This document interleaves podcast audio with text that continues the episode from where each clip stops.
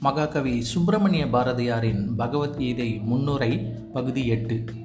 அமிர்த சாஸ்திரம் அதாவது சாகாமல் இருக்க வழி கற்றுக் கொடுக்கும் சாஸ்திரமாகிய பகவத்கீதையை சிலர் கொலை நூலாக பாவனை செய்கிறார்கள்.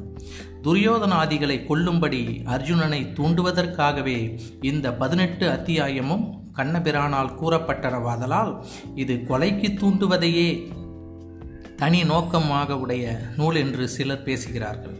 கொலை செய்ய சொல்ல வந்த இடத்தே இத்ததை வேதாந்தமும் இத்தனை சத்வகுணமும் இத்தகைய துக்க நிவர்த்தியும் இத்தனை சாகாதிருக்க வழியும் பேசப்படுவதென்னே என்பதை அச்சில மூடர் கருதுகின்றனர். துரியோதனாதியர் காம குரோதங்கள் அர்ஜுனன் ஜீவாத்மா ஸ்ரீ கிருஷ்ணன் பரமாத்மா. இந்த ரகசியம் அறியாதவருக்கு பகவத்கீதை ஒருபோதும் அர்த்தமாகாது. சத்திரிய அரசர் படித்து பயன்பெற செய்ய வேண்டும் என்பதே இந்த நூலில் விசேஷ நோக்கம்.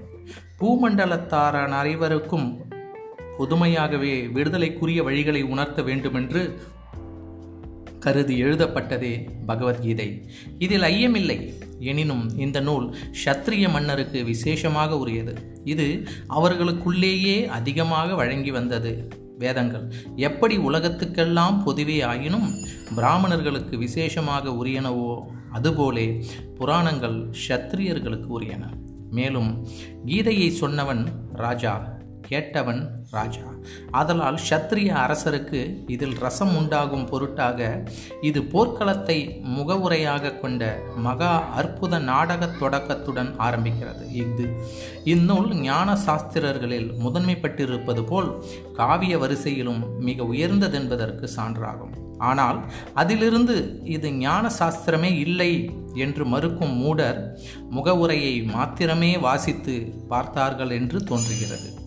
முகவுரையில் மாத்திரமன்றே நூலில் நடுவிலும் இடையிடையே தஸ்மாத் யுஸ் யஸ்வய பாரத ஆதலால் பாரதா போர் செய் என்ற பல்லவி வந்து கொண்டே இருக்கின்றதன்றோ என்று கூறி சிலர் ஆட்சேபிக்கலாம்.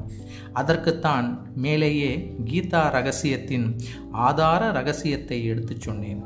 அதனை இங்கு மீண்டும் சொல்லுகின்றேன்.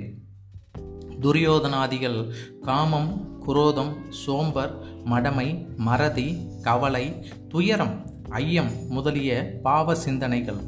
அர்ஜுனன் ஜீவாத்மா ஸ்ரீ கிருஷ்ணன் பரமாத்மா.